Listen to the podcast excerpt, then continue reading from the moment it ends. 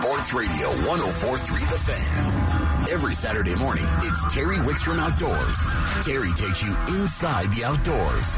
You know, hunting, fishing, camping. It's Terry Wickstrom Outdoors. Now, here's Terry. Good morning. I'm looking out the window of my studio in Fort Collins. You know, I just got back from Nashville. It was in the 70s and 80s there, and it was in the 70s and 80s here while I was gone. And I get back, and the first day I'm back, it, it snows and rains and gets cold. But I think it's supposed to warm up well into the 50s today. This is going to blow over, and then we're going to get back close to the high 60s, 70s for a few days and off and on. So we'll get some weather, different weather. But it's been a, I, you know, every year for the last couple of years, I say it's been a different spring. But spring seems to be a little later where it really opens up on a continual basis. And it's, uh, we're learning to do th- our outdoor recreation different. We're going to talk a lot of, a lot of fishing today. And the second hour, we're also going to talk some hunting and shooting. And we're going to talk a little bit about some of the other things Parks and Wildlife does as far as maintaining uh, uh, habitat and research during the show. So we got a lot to cover. Right now, let's go to the phones. And uh, joining us from St. Vrain State Park, I believe, is Brad Petersen. Good morning, Brad. Good morning, Terry. Yes, I'm uh, I'm down at St. Vrain State Park today. And uh, what's the weather like there? It's supposed to get better fairly quickly. Yeah, you know the sun's poking out between the clouds. Um, little light breeze, but uh, it's starting to warm up for sure, and I think uh, it's going to be a good day for the uh, family event down here today. Yeah, I know that's why you're down there. And before we get into some of the other fishing that's going on around the state, why don't you tell people about that event? Yeah, so the ranger here at uh, St. Vrain State Park every year for about the last five, six years, with the exception of the COVID year, has uh, put together a family event that takes place in the Blue Heron, Heron parking lot. And there's a bunch of outdoor related groups. Uh, Parks and Wildlife has a lot of little trailers and activities here. And it's just a fun, good, informative day for families to come down, enjoy the park, learn a little bit about the outdoors, um, you know, learn more about fishing. And it runs today, starts at right now at 9 o'clock and runs till 2. And I, they've heavily stocked the St. Vrain Pond, so good chance you come down there, you catch some trout, right? Yeah, I I made it in here a little early and caught a couple before uh, coming over here. So you've got a good chance at that. In the the ponds that don't get trout, the warm water fish are starting to to go, so you have a chance at catching some of those as well. You don't have to just ch- chase trout. Right. There's a number of fish at St. Vrain. It's a nice little pocket there. It's got some good bass fishing. It's got bluegills and crappies and uh, even walleyes. Walleyes, and, and the other thing they have uh, in a couple of the ponds that you don't see much along the front ranges, they've got northern pike in a couple of these ponds. Right. So it's a great spot. People see it off the road, but it's great. So the event will be going on till 2 o'clock, you said? Yes. And it, the only charge there is to get into the park, right? Everything there is free. Yep. Every all the activities here are free. Um, so it's just a good time to bring the family down and uh, get outdoors a little bit. And I understand they do a lot of fishing instruction while they're there. Yeah, uh, CPW has a whole trailer set up of instruction. Um, I'm here doing a little bit of fishing tips for the area. There's another nonprofit group that's got some more high country fishing tips information. There's stuff from the hatcheries and boat safety and ANS and outdoor buddies. Those are the ones I can just see here close by. So a real diverse uh, group of activities and information they can pick up. All right. So, what are you seeing going on around the rest of the state, Brad? I tell you what, you know, like you talked about in the opening, it's been a unique spring. It seems like we're about uh, the fish are acting like we're two weeks late, but the water temperature this past week, as warm as we got, really jumped up. Uh, I've been out fishing Union and Boyd, and I was seeing, you know, morning water temps in that 48, 49 degree range, and uh, afternoon into the mid 50s. So it's a really, it's really just ready to pop. And, you know, I would, I would guess that with this week of 70 degree temperatures coming up after the cold day today, that it should really make make for some good fishing on the bigger lakes. The little ponds have started to really turn on. The largemouth are starting to get active. They're stocking a lot of them with uh, trout as well. And the bluegills are going, but they're they're a little finicky in the mornings and the afternoons. They're good. One tip I would give people is they seem to be suspending a little bit in the afternoon, a couple feet off the bottom. So don't keep your lure all the way in the bottom. Keep it about midway through the water column, and you're going to get more bites. So, what are you seeing at some of the lakes? Any species in particular? Let's go. Let's start with Boyd. Boyd, right now, um, the white bass are going. Uh, there's a lot of white bass and shad up along the north shoreline, and so that is has really been the area that a lot of the anglers have been targeting. But they have stocked it with trout recently, so people even in the Marina Cove are getting into some of those. The bass, towards the middle of last week, were starting to move up shallow, the largemouth. So there were some opportunities for those, and the walleyes are just now starting to get over the spawn, so their activity level is getting a little bit better. So I would expect walleyes to really turn on good here in the next, you know, this next week. Speaking of walleyes, what what's going on with our northeast reservoirs? You know, the northeast reservoirs are a little bit on the slow side. They had ice on them until real late. You know, uh, Sterling and Jumbo both had ice on them until after April 1st. So they're a little bit behind normal. I talked with the ranger out at Jackson. He said it's been slow there expects when the inlet gets turned on that things should heat up a little bit. Sterling, the boat ramp's only been open for about a week now, and the bite still really hasn't turned on. Jumbo, the boat ramp opens today. Jumbo's the real unknown out there with the low water conditions. How many fish survive? Um, so it's it's kind of a, a a roll of the dice to go out there right now. But if you're going to be out in the area, it may be worth checking out because there may be more fish survive than people think. You know, um, another fish, one that does survive a lot of this, and it's prevalent in a lot of these lakes. We've had questions over the last couple of weeks about catfish. Now, we're going to talk to Jim Ramsay down in the southeast later today, and there's some good opportunities going on for a lot of fish down there, including catfish, but saugeyes. But a lot of the lakes and ponds right around here have pretty good catfish, don't they?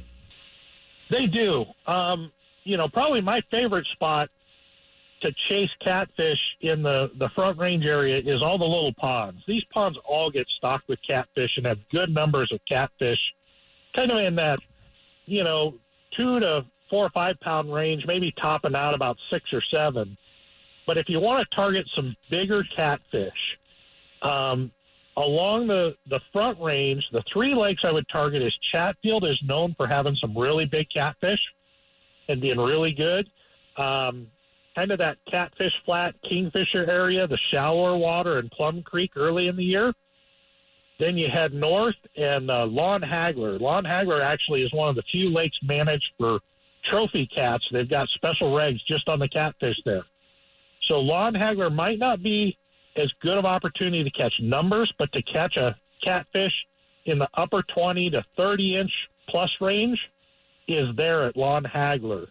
So that's one to look at. Most of the people are fishing from the north boat ramp back towards the rocks on the dam. It's a little bit steeper there, and the fish get in that area, or go back towards the west in the shallows when it's early. And then uh, Boyd.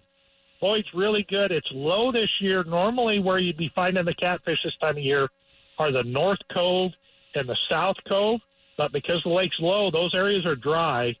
So I would say you're just going to have to experiment. Maybe go off kind of that jet ski beach area to find them. But there are some really good catfish. I know last year, uh, fishing the lake, I had two catfish over 30 inches uh, brought into my boat. So there's a potential for some real big cats. And all those Northeast lakes are known for having pretty good catfish, especially Prewitt, uh, Sterling, and historically Jumbo has had them. Again, we're still unknown what survived out there.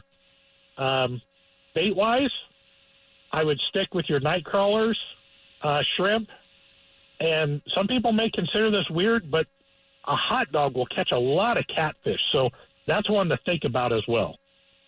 All right. Hey, before we move on to a couple other fishing opportunities, I know you wanted to make a mention of a walleye tournament that got moved from Cherry Creek to Chatfield. Yeah, so if you're looking to fish the uh, front range there, um, the Colorado Walleye Trail had been planning their icebreaker walleye tournament this weekend for Cherry Creek. Due to the low water, they decided to move it over to Chatfield. So if you are looking to get out this weekend and wanting to avoid the crowds, Cherry Creek is going to be the lake to go to, and the bite at Cherry Creek is really starting to pick up. There's a lot of fish moving into that basin trolling opportunities, and they have been stocking it with trout, so shore anglers should have a good opportunity at getting into some trout as well. Now, speaking of trout, um, ice off trout. Now, the front range, almost everything's ice off, but the water's still cold enough where both the holdover trout and the bigger bodies of water and the stock trout are going to be a great shore opportunity. They're a great boat opportunity too, but almost all these lakes up and down the front range, you can catch trout from shore while the water's cold yet. And we're going to start seeing ice off in some of the mountain lakes, which can be just phenomenal for trout. You hearing anything there? Yeah, for the ice off, what we've got going on is uh, up in the Red Feather area. West Lake is pretty much completely ice free. Um, Dowdy is about a third ice free along the shoreline. Parvin is still pretty well ice covered. If you go down towards South Park, uh, 11 Mile is open. Spinney is opening up. I want to say it's April 21st. Um, but check that. It is not going to open to motorized boats, but it will open. Uh, it will open to uh, hand launch craft, and then Antero is starting to lose a little bit of the ice. But um, if you want to get up there, you need to get up there soon because I think it's going to be Monday. They are going to be closing the main road there for three weeks uh, to do some uh, repairs on the road. So access to Antero is going to be limited to non-existent for the next uh, about three weeks. Okay. Um, you've you're, start, you're publishing now a new a NOCO fishing report. Why don't you tell us about that? Yeah, so I'm doing a, a weekly newsletter that's kind of getting the information out uh, on the local northern Colorado lakes, ice conditions where water's starting to flow in, um, trout stockings, how the bites are and just trying to get the most up to date information as possible for people out there. It's free to sign up. You just need to go to nocofishingnews.substack.com. And I've got stuff for this entire year. I've been doing it. Uh, we've got information on warm water stockings, kind of a breakdown of some sampling of a lot of the bigger lakes in the Northeast region. And again, we're just trying to get a lot of the good information out there for the anglers and up to date to help you make a decision on where the best bite is and to get out and catch more fish this throughout the summer. All right. And if people want information on that or on your guide service, if they want to book a trip, best thing just Brad Petersen Outdoors on social media. Yep, Brad Petersen Outdoors on Facebook, or they can uh, give me a call at 303 829 3998. All right, my friend. Uh, have a good time down there. I hope you get a lot of people show up for the fishing event at St. Vrain. Uh, folks, that goes on until 2 o'clock today. Lots going on there. Stop by. The, a lot of booths, a lot of things happening. Thank you, Brad. All right. Thanks, Terry. You bet. Brad Petersen. We'll take a quick time out. When we come back, we're going to change gears before we talk more fishing, as we're going to take you and talk about some research Parks and Wildlife is doing and some different ways of estimating some game populations. All that and more coming up on Terry Wickstrom Outdoors on 1043 The Fan.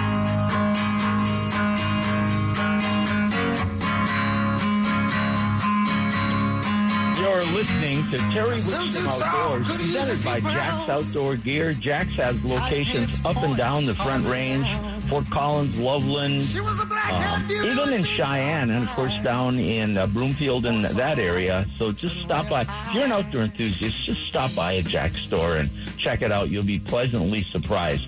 Let's go to the phones. Joining us from the Avian Research Division Department of CPW is Brett Walker. Good morning, Brett. Good morning, Terry. How you doing this morning? Where are you calling us from? Calling you from Grand Junction, sunny and warm. Is it sunny and warm? I was just going to ask you that. I wanted to know. So you guys got some good weather. We're supposed to after today. We're it's going to get up to the 50s today. Then we're going to get back I think around 70. But it's been a, a different kind of year. You guys, you get you guys the snowpack has it started to come down over there? Uh, just barely. but the high country is still pretty snowy. Yeah, it's going to be it's going to be an interesting runoff, but that's not what you're to talk about. You know, people think of Colorado Parks and Wildlife, and they think about them stocking fisheries and then managing our big game licenses and our fishing licenses and our state parks, of course. But there's so many more uh, layers to the onion when you peel back Colorado Parks and Wildlife, and so many more things you're tasked with. And one of those is a lot of the research, especially on animals that either are or could become endangered or impact impacted by development. And so you have to do a lot of research. And recently, one one of those that's been under the microscope quite a bit has been the sage grouse. And you guys are finding some new ways to estimate those populations and study them, aren't you? Yeah, uh, we worked with CSU, uh, USGS, and w- with funding from ExxonMobil, actually, uh, to do the first ever study of using uh, genetics to estimate population size uh, by collecting birds' fecal pellets in the wintertime. Now, how did you estimate the sage grouse population prior to this study? Well, actually, that this was just a, uh, an attempt to see if the method, the genetic method, worked. Uh, we still monitor populations of sage grouse, and they're monitored range wide using lek counts, which are counts of males that gather on traditional strutting grounds uh, to display for females in the spring. And actually, right now is is uh, right in the middle of the greater sage grouse breeding season. It's kind of fun to watch too, isn't it? If you can do it from a distance without interrupting them. Oh yeah, absolutely. They're they're uh, they're very kingly or stately birds when when the males are out there strutting. Now, when you did this new form of research, um, you started getting some comparative results. What were some of the results, and how did they compare to your previous results? Yeah, um, one of the things we, uh, in, in, many wildlife species, we know that males and females survive at different rates. And in greater sage grouse, females have higher survival than males do. So uh, populations are typically what we would call female bias, meaning there's more females than males in the population. So we typically assume, based on harvest data, that this ratio was typically two females to one male. Uh, what we found uh, in our in our genetic mark recapture estimates is that sex ratio actually was much higher than we thought in one year. It was 3.3. And then the next year it declined to 1.5. So rather than assume a constant two to one female to male ratio, what we really need to, what we've found is that we need to uh, account for this much more uh, variation in the sex ratio across years. Well, and I think what happens there too is, first of all, you're doing this, and we'll get into a little of the reasons why. But first of all, it's just to maintain information on the population, but also because these birds are being studied across the West to see their impact on development and oil and gas and whether they need to be protected or what affects them. But also, like most bird populations, uh, they cycle, and the rebound is really dependent on the number of females, isn't it? That's right. Yeah, female in, in, this species and actually many wildlife species, females are typically responsible for most of the, the reproduction. Uh, in in sage grouse, this means they're responsible for all the nesting, uh, incubating the nest, and and raising the chicks. Whereas the males uh, are really uh, just do the breeding at the very beginning of the season. So the number of females is actually what determines the ability of a population to grow over time. So, do you look for this new way of doing research to become more prevalent?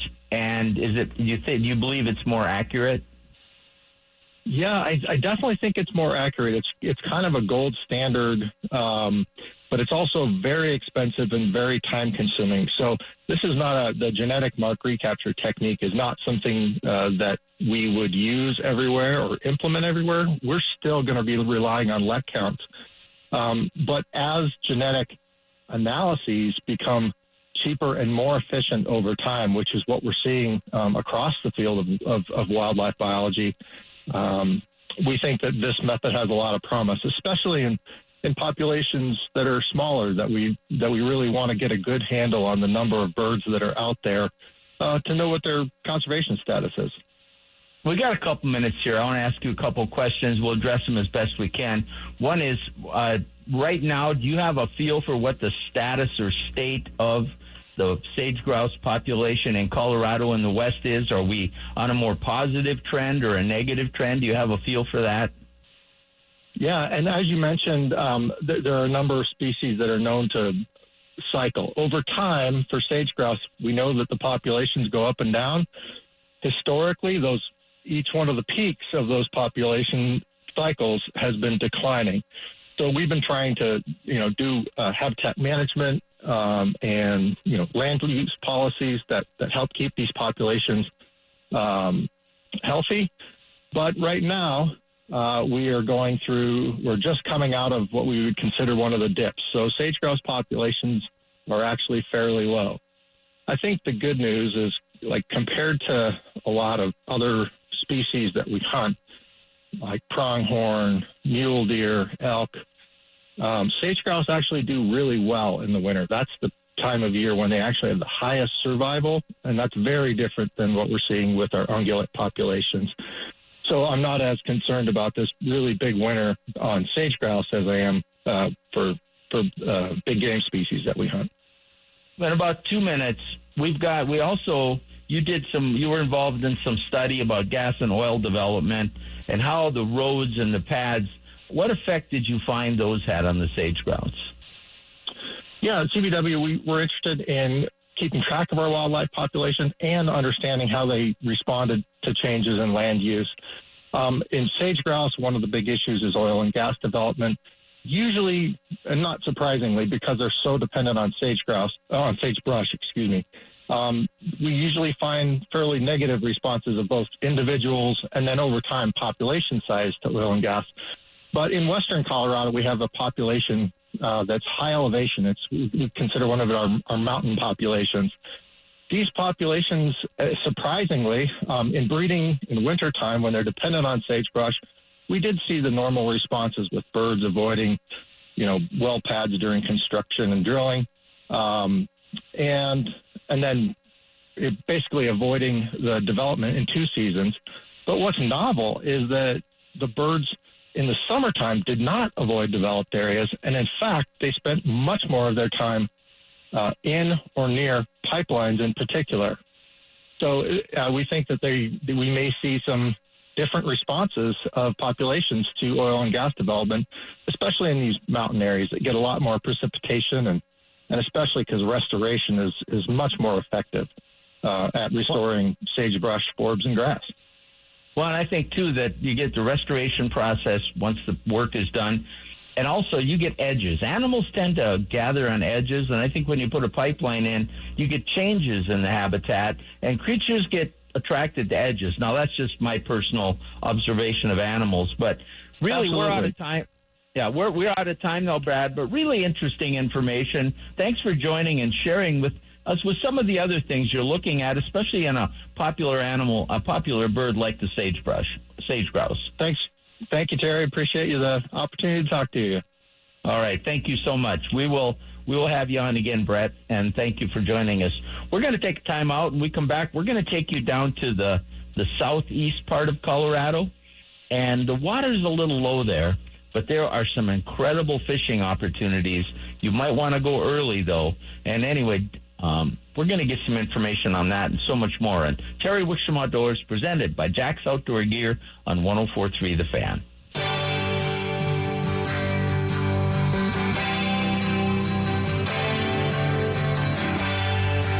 You're listening to Terry Wickstrom Outdoors on 104.3 The Fan, brought to you in part by Jack's Outdoor Gear. Let's go to the phones. And joining us from the southeast area of Colorado, he's the aquatic biologist down there, Jim Ramsay. Good morning, Jim. Good morning, Terry. How are you today? I'm doing good. I'll bet you got some warm weather down there, though. You know, it was warm most of the week, a little bit windy, but uh, you know, yesterday we got some rain, which is really welcome. You know, you you uh, you manage an area for fishing that's one of my favorite. And I haven't been down there enough in recent years. I actually did, I think, three three or four television shows down there in the '90s. Gosh, that seems like a long time ago. But that that area has sure been through some trials and tribulations on water.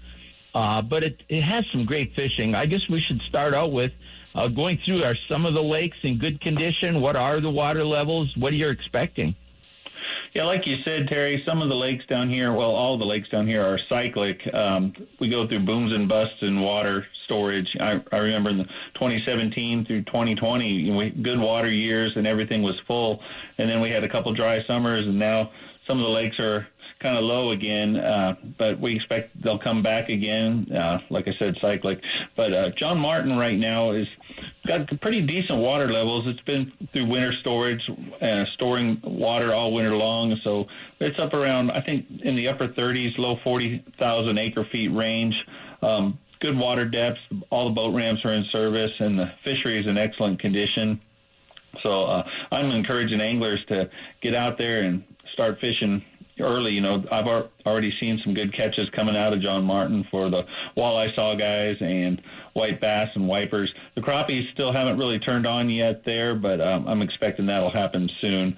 Uh, Blue Lake has Adobe Creek Reservoir. Uh, Blue Lake has good water levels and uh, seen some crappie catches coming out of there already. And the other one I wanted to talk about, uh, Neenoshe Reservoir, even though the water levels are a little bit lower there, uh, still still a pretty good sized lake and lots of good fish out there for the anglers to get after.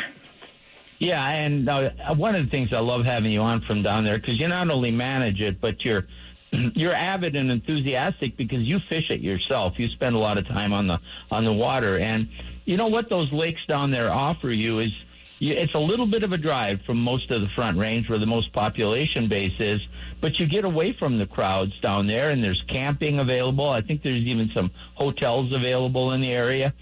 And then you, you're not going to get the crowded kind of fishing, but yet some great fisheries. Uh, the if you just want to catch fish, uh, are the white bass still as prolific on John Martin? There's still a really good population of white bass in John Martin, yes. Um, and another benefit of coming down to the southeast is our limits are a little bit more liberal than the rest of the state, the uh, especially for white bass and wiper and walleye and saugeye. And we don't have any length limits either. So if if some anglers want to take some fish home, uh, it's an excellent opportunity to come uh, put some fillets in the cooler. But I think you're recommending that people should probably get down there a little early. We don't know. I mean, the Arkansas River was it wasn't terrible snowpack in that drainage, but it wasn't like the rest of the state. And it just just don't know until that runoff comes down and how much of it gets absorbed in the soil and how much gets diverted. Uh, you just don't really know what your water and then what what the farmers are going to draw. There's so many variables, right? That's correct. Yeah, the, the, spring rains really help a lot as well as the snowpack. So if we can get some good spring rains in addition to some water coming down from the mountains, then that that's usually the recipe for success for filling these lakes up out here. Now we know most of these lakes have saugeye and wa- white bass and wiper, and they're fun to catch.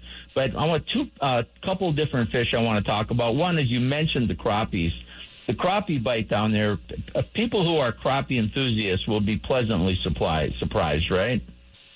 Right. Um, for years, uh, Blue Lake Adobe Creek Reservoir, as I mentioned earlier, has been a, a crappie uh, uh, haven, a place to go to catch lots of crappie. Uh, we did when the lake got low last fall. We did lose a few crappie. We had a small fish die off out there uh, because of the low lake levels. But uh, the irrigation company filled the lake back up, and water levels are good again. And the crappie have rebounded. Uh, we've seen some good crappie catches already this spring. John Martin had last year was a really good crappie year at John Martin, and we expect another another good crappie year at John Martin as well. Uh, water temps are still a little bit cool; they're in the low 50s. Uh, we usually see those crappies start turning on when the water temps get in the mid to upper 50s, low 60s. So we're expecting that to happen pretty soon because, like you mentioned, the weather's getting warm. I think I think the thermometer hit 90 the other day down here, so that's going to uh, quickly speed up the warming process in the lakes. Now, in addition to the saugeye slash walleye, which I've done really well on down there too, I've done pretty well on bass on some of those lakes down there. Are the largemouth bass still pretty prevalent? John Martin has a pretty good uh, population of largemouth and smallmouth bass both. Um, some of the other lakes, we stock bass in all the lakes, and um, they can they can have some really good years of bass fishing. I, uh, Henry and Meredith, uh, two lakes that uh, are kind of under underrepresented. We don't talk about very much, but they have pretty good uh, largemouth bass populations in both of those lakes. And the last fish I want to spend a little time on. We've had questions, people moving to Colorado from other states, and they're they're avid catfish anglers. Um, boy, you can offer them some catfishing down there. Right. Yeah, that's a good point. Uh, we have good catfishing uh, in the lakes down here in the extreme southeast. Also, Pueblo Reservoir in in just west of Pueblo there has some excellent uh, catfish opportunities. Matter of fact, I was just looking at the records in the in the brochure, and Pueblo Reservoir has the record for uh, flathead and for blue cats right now. Um, John Martin and Pueblo Reservoir are the only two lakes in Colorado, I think, that get stocked with flathead catfish and blue catfish and channel catfish. So if you want to go catch one of the three big catfish species in Colorado. Those are the two places to go, and there are excellent numbers of fish in both reservoirs, and the fish can get really big. I was just looking at, like I said, just looking at the state records, and uh, flathead and and blue cats are up around 30 pounds, and the channel catfish record is over 40 pounds, and those fish are available in in both reservoirs. So. Uh, anglers have a good chance to go catch a really big catfish at those two lakes. Well, the, the flatheads and the blues are fairly recent introductions. It's been years, but compared to the channel cats in Colorado, I would expect because both of those species can get quite large that we got to be on the verge of seeing some huge blues or flatheads, don't you think? Yeah, I agree. Uh, the states around us, have, just to the east of us, have uh, state records of over 100 pounds. So there's no reason to think that in a large, deep reservoir that those fish don't have the opportunity to get very, very large. And one of these days, an angler is going to catch a really big catfish out of one of those two lakes. Now, are they accessible from shore, or do you have to get out in a boat? Yeah, that's the great thing about catfishing is you. It provides a great opportunity for a shore angler to catch a big fish. Uh, the uh, the difference is kind of that I wanted to highlight on between a channel catfish that is more of a bottom dwelling fish that likes to eat something that it finds on the bottom of the reservoir versus a blue or a flathead catfish. A blue or a flathead catfish is more predatory. They like to take a, a live offering. So a live bait fish or some sort of a even I've even heard of those those species hitting uh, lures and crankbaits. So those fish are more predatory and more apt to be higher in the water column than a channel catfish, which is just lurking on the bottom looking for something to eat, where those other two species are, are actually out hunting.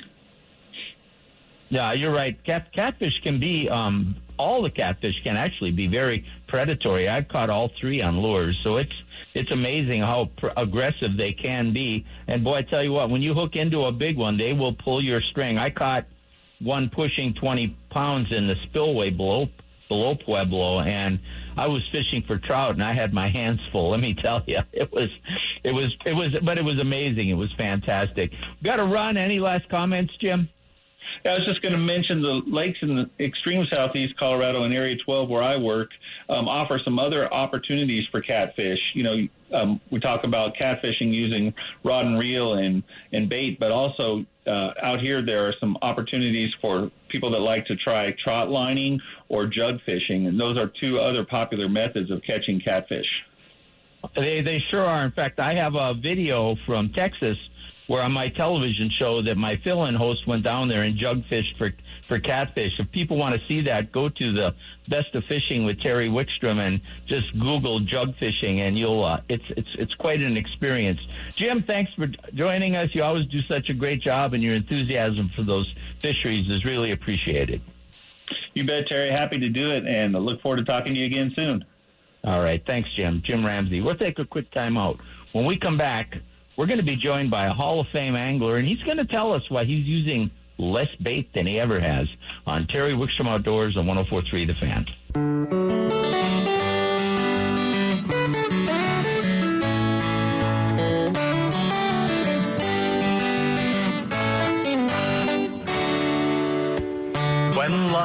Got you down and the world's crashing all around, you can always count on me. You're listening to Terry Wickstrom Outdoors on 1043 The Fan, brought to you in part by Jack's Outdoor Gear. Count on Me is one of the songs from Wickstrom and Dobr's uh, current EP that's in circulation on all your favorite streaming sites. So give a listen and give us some feedback. Let's go to the phones. Joining us, he's a respected member of the outdoor community. He's a Hall of Fame angler. He's an accomplished angler, and he's the host of Lake Commandos TV. Did I read that the way you wrote it, Steve Pennaz? no, but I owe you ten bucks. Good morning, Steve. I've left out the fact that also, also, also, you've become a very good friend and somebody I respect in the industry, and it's great to have you on. Thank you, Terry. Feels mutual. Yeah. Um, we were talking. We've been talking a lot of fishing this hour. We're going to talk some more hunting next. hour. We're going to talk a lot of fishing next hour too. Gosh, we got a lot of stuff to cover.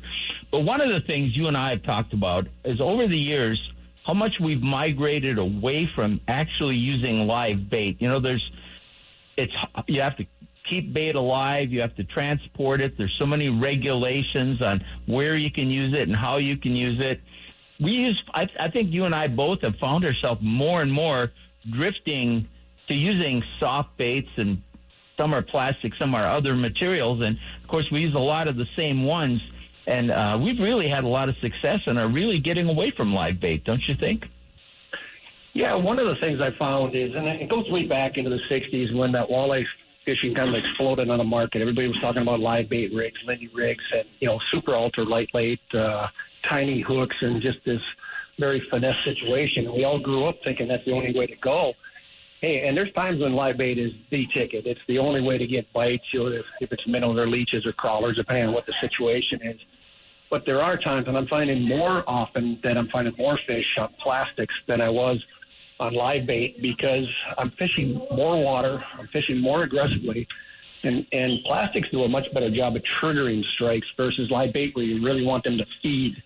And the difference between feeding and triggering is completely different. I mean, it's it's kind of a reaction. You, rip that bait by a by a fish, they react almost naturally to bite. And there's times when when plastics will outfish live bait ten to one or more. I mean, it's, it can be really deadly.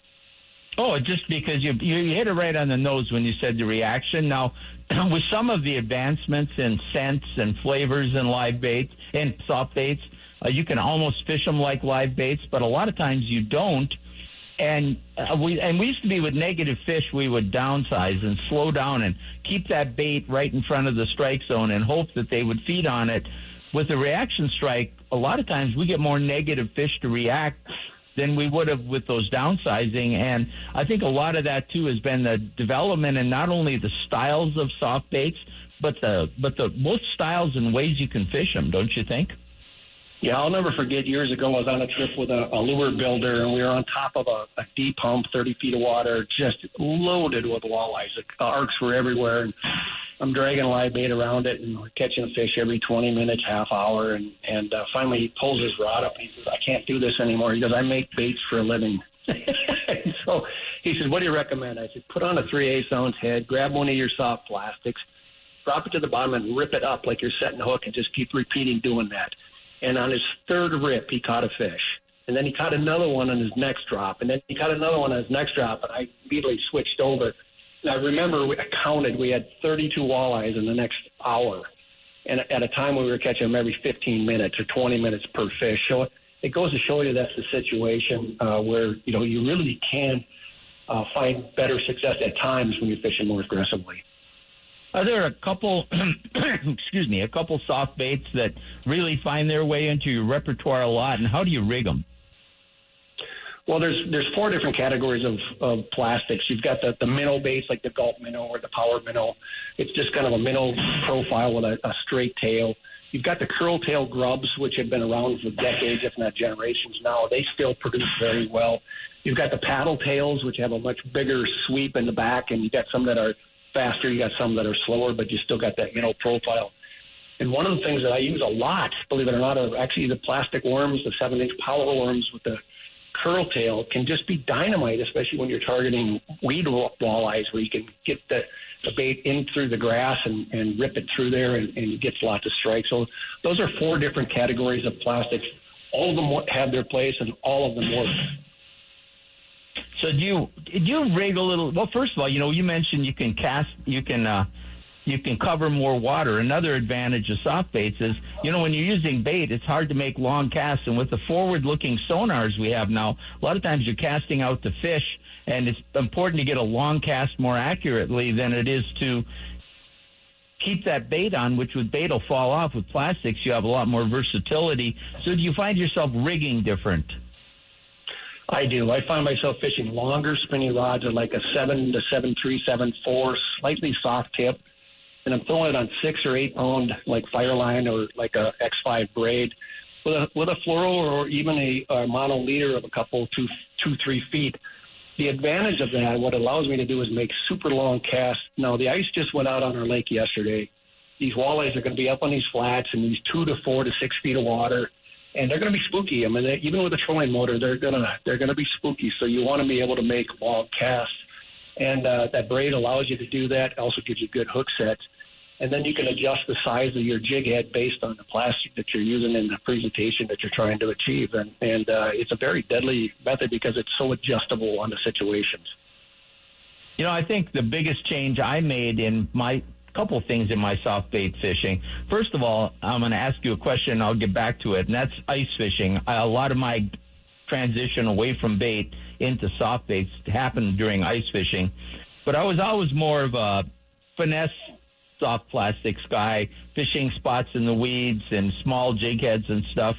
But with the paddle tails and a few of these swimming baits, I've gone to heavier jigs and I fish them almost more like crankbaits. Oh, absolutely. One of the biggest mistakes that I made in uh, early on, and the biggest mistakes a lot of anglers make, is when you're first fishing this, you you you think that you got to go finesse, and actually the opposite is true. I mean, I'll go to half, three quarter, even an ounce or more on some of those larger paddle tails just because um, I need to control the bait and not have the bait control my jig. And so that's the important thing. Just make sure the head is large enough to control it. But I think one thing that really put me over the edge of going almost exclusively to soft baits, like you said, yeah, there's times when you need some bait, but ice fishing, I was able to see the fish responding to my jigging and my lures with artificials and got confidence and then use that confidence in the open water. And I think the biggest thing with fishing more soft baits is anglers just need to go out and probably fish them when the bite is good, not when it's bad, and get confidence in those baits. Don't you think so? I think so. I think one of the challenges that all anglers have is is confidence, and if if you want to go learn a new technique, the best way to do it is just leave everything else back at the boat ramp and go out and dedicate an hour or two. One of the things with the format of Lake Commandos is we pick a pattern and we have to make it work. And I found many, many times over the last 150 episodes now that we're finding that uh, these patterns work very well. You just got to tweak them sometimes, and um, it's. Uh, but if you're not, if you're lacking the confidence to fish plastics, just leave the dock with nothing else and just dedicate yourself to learning it because it'll be worth the time that you spend. Well, I'll tell you right now, there's a couple lakes around here that if I could only have one or two baits, I'd have a handful of jig heads I'd have a paddle tail and a gulp minnow. Uh, and if I was going to largemouth lake, I'd add I'd add a seven inch power worm. But with those baits in my hand, I'm pretty confident that I can go almost anywhere and catch warm water fish. I just uh, just have a great and almost anything that swims in Colorado. Steve, we're almost out of time. Do you want to tell people where they can find more information about you and all your ventures? Yeah, we're on uh, Outdoor Channel uh, Sunday mornings at uh, 10 or 11:30 Eastern time, so it would be 9:30 Colorado time. And uh, we've got a few more weeks left, well, several weeks actually left in the season. The whole goal of the program is we go to a new body of water and try to figure it out on camera. And everybody knows how hard it is to go to a new lake and try to catch fish. And the biggest challenge in fishing is really how to build a pattern. And that's our whole goal in every show. And I think we show our viewers uh, a process that works for us and that can work for them as well. Well, and you have some uh, great shows. You know, I'm a fan. Uh, actually, folks, I wrote an article in the Denver Post about his show a few years ago, and it really does show you the two people not only competing, but competing against the lake and how you change techniques and how you, the thought process. And it's uh, one of my favorite shows. Steve, we're out of time. Thank you for joining us. Terry, thank you. I sure appreciate the opportunity, and I hope everybody has a, a chance to get out fishing this week. Yep, it's we're going to have some good weather and we'll make it happen. You and I have to get on the water, my friend. I agree. I agree. All right. All right. We'll talk to you soon. Thanks, Steve. Yeah. Have a great day. Bye. You bet. Steve Pennaz, just a great, great person, and a you know he's a just a just a good, good. He's one of the really good guys in the outdoor community. Speaking of good guys in the outdoor community, we're going to take a time out, and when we come back, Nate Zelinsky is going to join us, and we're going to talk two segments. We're going to do a fishing segment and a hunting segment with our friend Nate Zelinsky on Terry Wickstrom Outdoors on 1043 The Fan.